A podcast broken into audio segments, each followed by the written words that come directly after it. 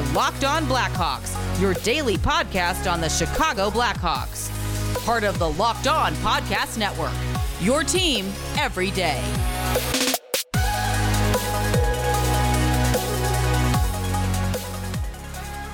Welcome into Locked On Blackhawks. Today is Monday, September 7th, 2020. I am your host, Jack Bushman, tuning in for the 202nd episode of Locked On Blackhawks. As always, be sure to subscribe to the podcast for free wherever you may listen to your podcast, whether that be through Apple Podcasts, Spotify, or Google Podcasts. You'll be able to get the latest episode as soon as it comes out each day, so please be sure to go do that.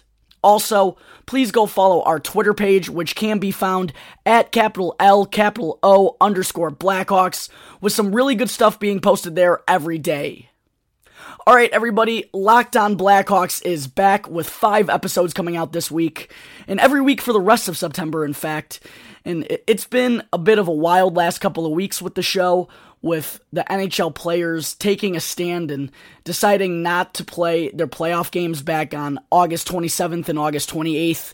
And then, as I said on the episodes early last week, I was at a good buddy's wedding this weekend, which was out in Wyoming and up in the mountains of Colorado. And if you've ever been there, then you know there's basically no such thing as internet connection. So I apologize for not getting episodes out on Thursday or Friday, but my hands were a little bit tied with that situation. But we're back to five episodes this week, and I'm definitely excited to get back to business and get the ball rolling once again. And to start off today's episode, we do have a little bit of Blackhawks news to talk about. Starting off with a couple more loans occurring on Saturday.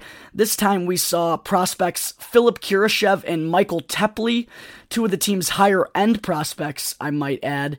We saw them get loaned over to Europe with Kurashev being sent to HC Lugano in Switzerland's National League, and Teply going to BK Mlada Boleslav, I think I got that one right, in the Czech Republic's Czech Extraliga. And this is not much of a surprising move here by the Blackhawks. I talked last week how we'll likely see a bunch of these loans happen for some of the younger guys in the organization to get more ice time before training camp opens up in November for the 2020 2021 season. And we already saw Tim Soderlund and Matej Chalupa get loaned last week, and now Kurashev and Teply join that list. Expect more to come in the next few weeks here as these transactions should only help the younger guys get kind of into a groove before their next seasons begin.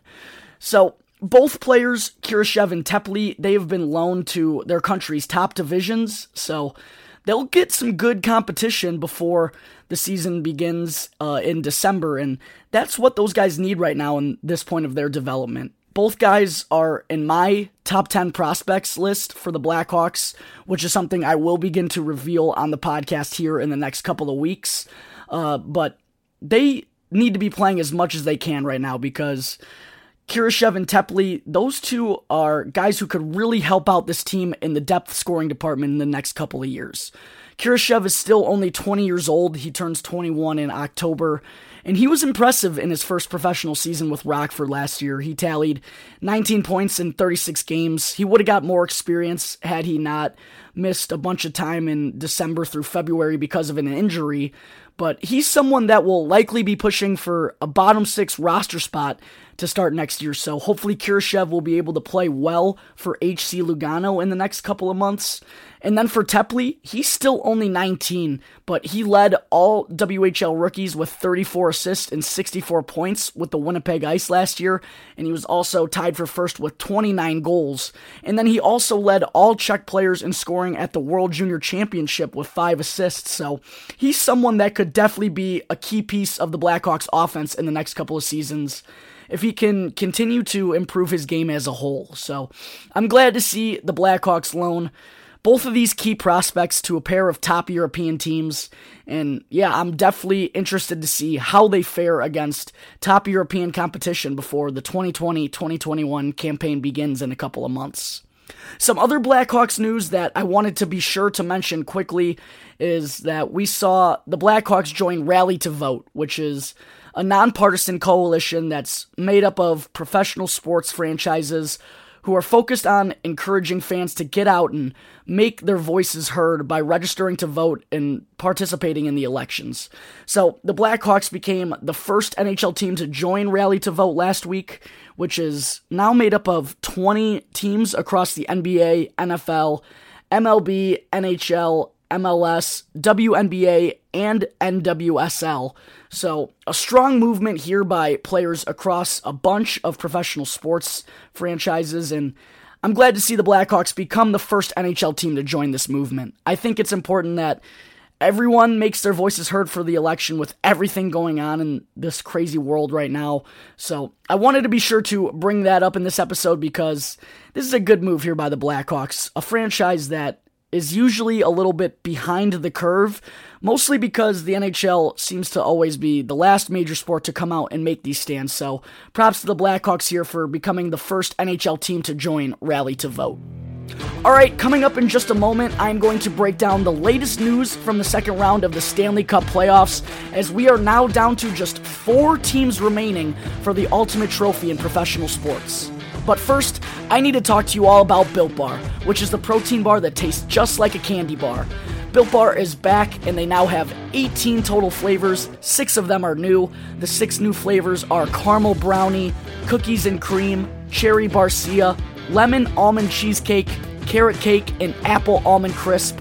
All of which, like the other 12 flavors, are covered in 100% real chocolate and are soft, easy to chew, and great for the keto diet. Not only are all the bars low calorie and low sugar, but they are also a great source for protein and fiber. So make sure to go to builtbar.com today and use the promo code locked on in all caps to get $10 off your first order. Built Bar is also currently giving away a free cooler with every purchase, so now is the time to pull the trigger for the best protein bar on the market. One more time, be sure to check out BuiltBar.com for a delicious and healthy snack option, and use the promo code LOCKEDON in all caps for $10 off your first Built Bar order.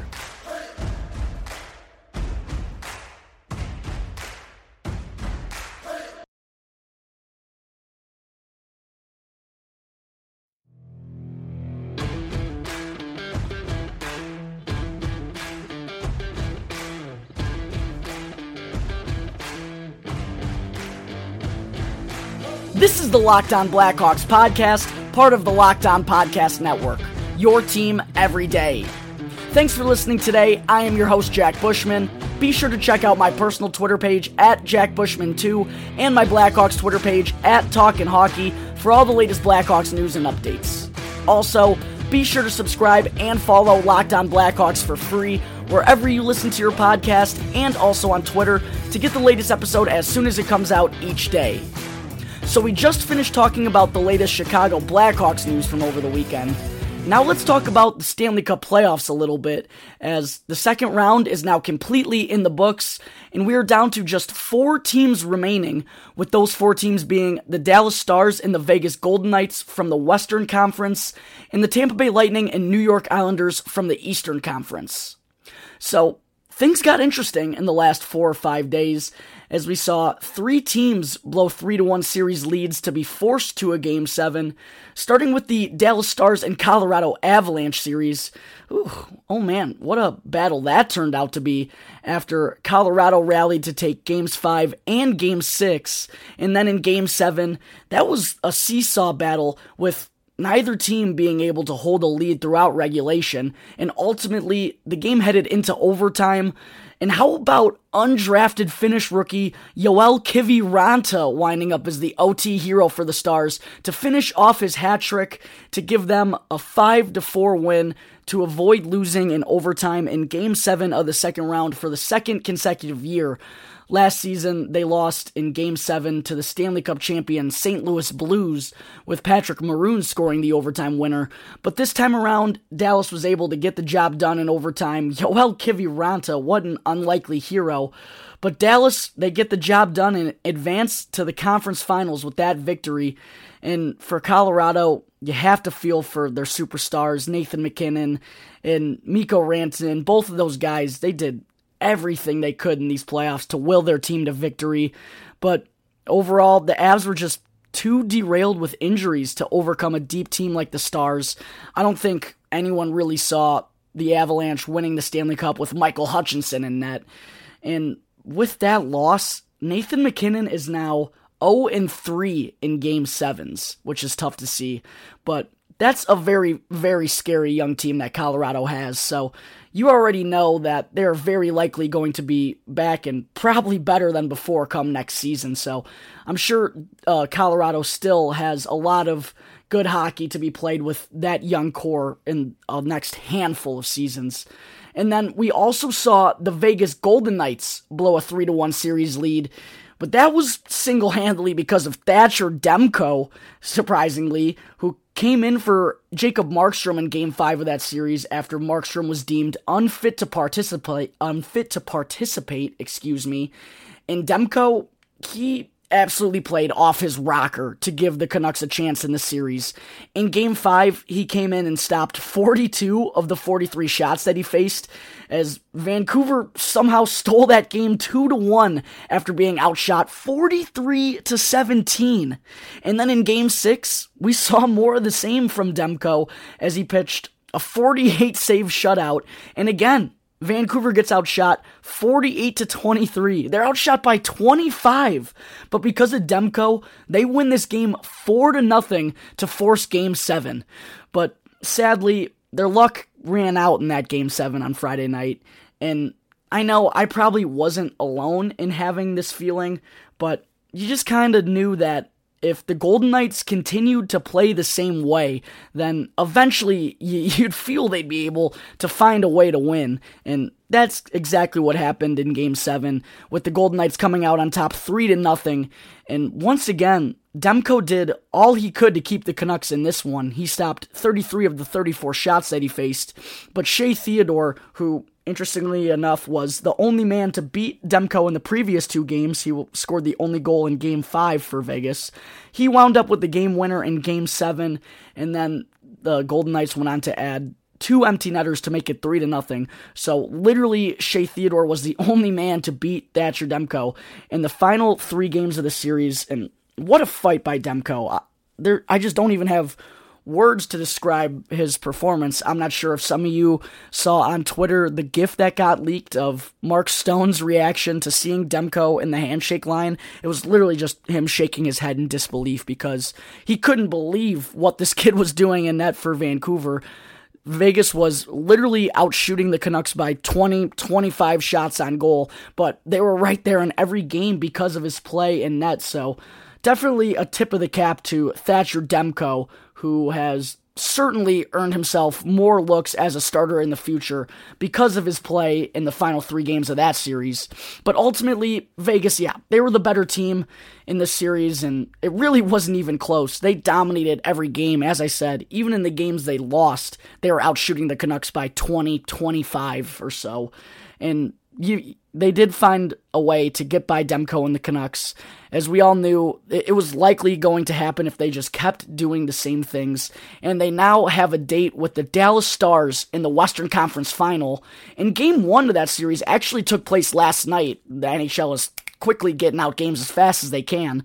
And we saw Dallas upset Vegas and claw their way to a 1 0 victory. So, not only are the Dallas Stars able to win high scoring affairs right now, but they can also still play solid defense as a team and win ugly per se. And that's what happened last night. Neither team generated much offensively. Both teams finished with 25 shots on goal.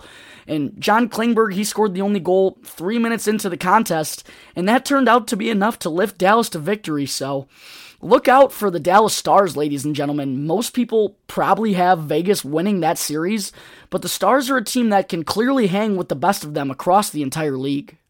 Moving out to the Eastern Conference now, we know that the Tampa Bay Lightning, my pick to win the Stanley Cup, got through the Boston Bruins with ease in five games. But we saw the other series be forced into seven as the Philadelphia Flyers did everything in their power to stay alive in these playoffs, with overtime victories in both Game 5 and Game 6 to force a Game 7 against the New York Islanders after the Isles pretty easily grabbed a commanding 3 to 1 lead through the first 4 games of the series. But then in game 7, they got back to playing their game. They held the Flyers to just 16 shots on goal in an elimination game, which is crazy in itself. And they were able to come away with a dominant 4 0 victory, looking like the team they were early on in this series, to move move on to the Eastern Conference Final, where they will take on the Tampa Bay Lightning, with game one of that series actually kicking off tonight at 7 p.m. Central Time. I do still think Tampa overall is just too deep of a team, even without Captain Steven Stamkos, for the Islanders to match up with. But if anyone can slow down this high powered Lightning offense, it's the New York Islanders and Barry Trotz. And another thing I wanted to add is Tampa hasn't played a game in some time now, while the Islanders, they've been playing steadily in these last couple of weeks. So that could give them a bit of an advantage heading into the conference final as in the past, we've heard players say that sometimes the worst thing for their team is to be away from game speed for a significant amount of time. That's why the bye has never been taken into effect in these Stanley Cup playoffs. So we'll see what happens in game one between the Tampa Bay Lightning and the New York Islanders. As I said just a moment ago, that game kicks off at 7 p.m. Central Time tonight. All right, so there you have it. There's all the latest from the Stanley Cup playoffs as we are now down to just four teams the Dallas Stars, the Vegas Golden Knights, the New York Islanders, and the Tampa Bay Lightning. All right, coming up in just a moment, it's our daily Blackhawks 2020 postseason recap segment on the Locked On Blackhawks podcast, where I take a look at one player and discuss how they fared for the Blackhawks in their short postseason run.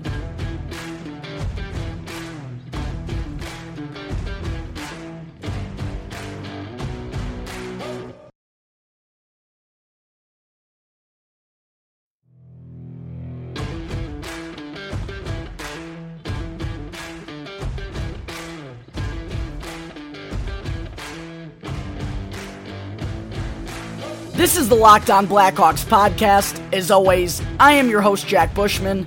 You can reach me on Twitter at JackBushman2 or at Talkin' Hockey, or you can also always email the Locked On Blackhawks email, which is lockedonblackhawks at gmail.com for any questions you have about the show, myself, or anything that has to do with the remainder of the Stanley Cup playoffs. Okay, so we just finished discussing the latest news from both the Eastern and Western Conference final. Now it's time for our daily Blackhawks 2020 postseason recap segment, with today's feature being 35 year old goaltender Corey Crawford. So, something a lot of people seem to forget about Crow in these playoffs is that he literally had no time to prepare after testing positive for COVID 19 sometime in the spring or early summer. And because of this positive test, there was a lot of speculation throughout training camp that Crawford would not be able to rejoin the team for the postseason run. But with just one day remaining, Crawford made his first appearance at Blackhawks training camp to solidify that starting goaltender position for said playoffs. In the first couple of games in the qualifying round against the Edmonton Oilers, Crawford was clearly not on his A game, and that was probably because of the lack of reps that he had heading into the postseason. But he did play well enough to get the Blackhawks out to a 2 to 1 lead through three games. And then in game four, Crow had a vintage playoff performance to steal the game for the Blackhawks as he wound up stopping 43 of the 45 shots that the Oilers put on net, including all 20 in the third period, with a couple of them being some serious A plus scoring opportunities for the Oilers. I think we can all agree that we probably don't win that series against Edmonton without Corey Crawford in net, but even after that performance, somehow people still seem to be dogging Crawford on Twitter, which is typical. Um, but against Vegas, though, Crawford really stepped up and showed that he could still be a starting goaltender in the National Hockey League, particularly in games 3 through 5, which included a 48 save Game 4 victory to keep the Blackhawks from being swept by the Golden Knights. And even in Game 5, Crawford stopped 35 of the 39 shots that he faced to keep his team in it. But ultimately, much like the Canucks, actually, the Hawks were just overmatched by a far superior team. Overall, Crawford's numbers for the postseason don't look great on paper, as he went four and five with a 3.31 goals against average and 907 save percentage in his nine starts.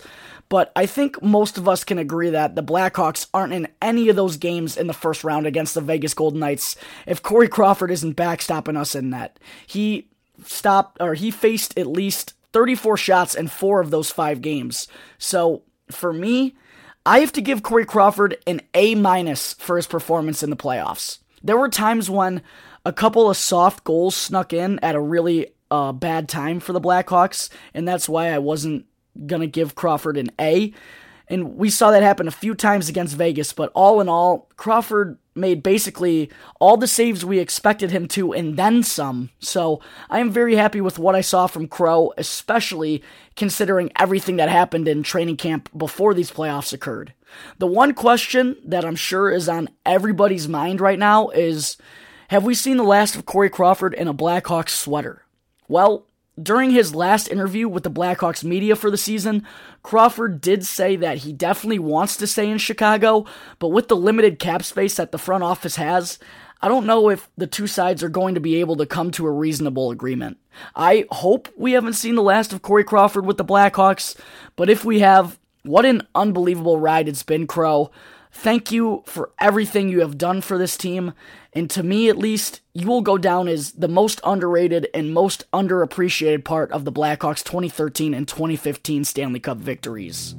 All right, so I think that is going to wrap up Corey Crawford's 2020 postseason recap and Monday, September 7th episode of Locked On Blackhawks. Thank you again for tuning into the show, and be sure to subscribe and follow the Locked On Blackhawks podcast for free right now on your favorite podcast app, and you'll get the latest episode as soon as it comes out every day.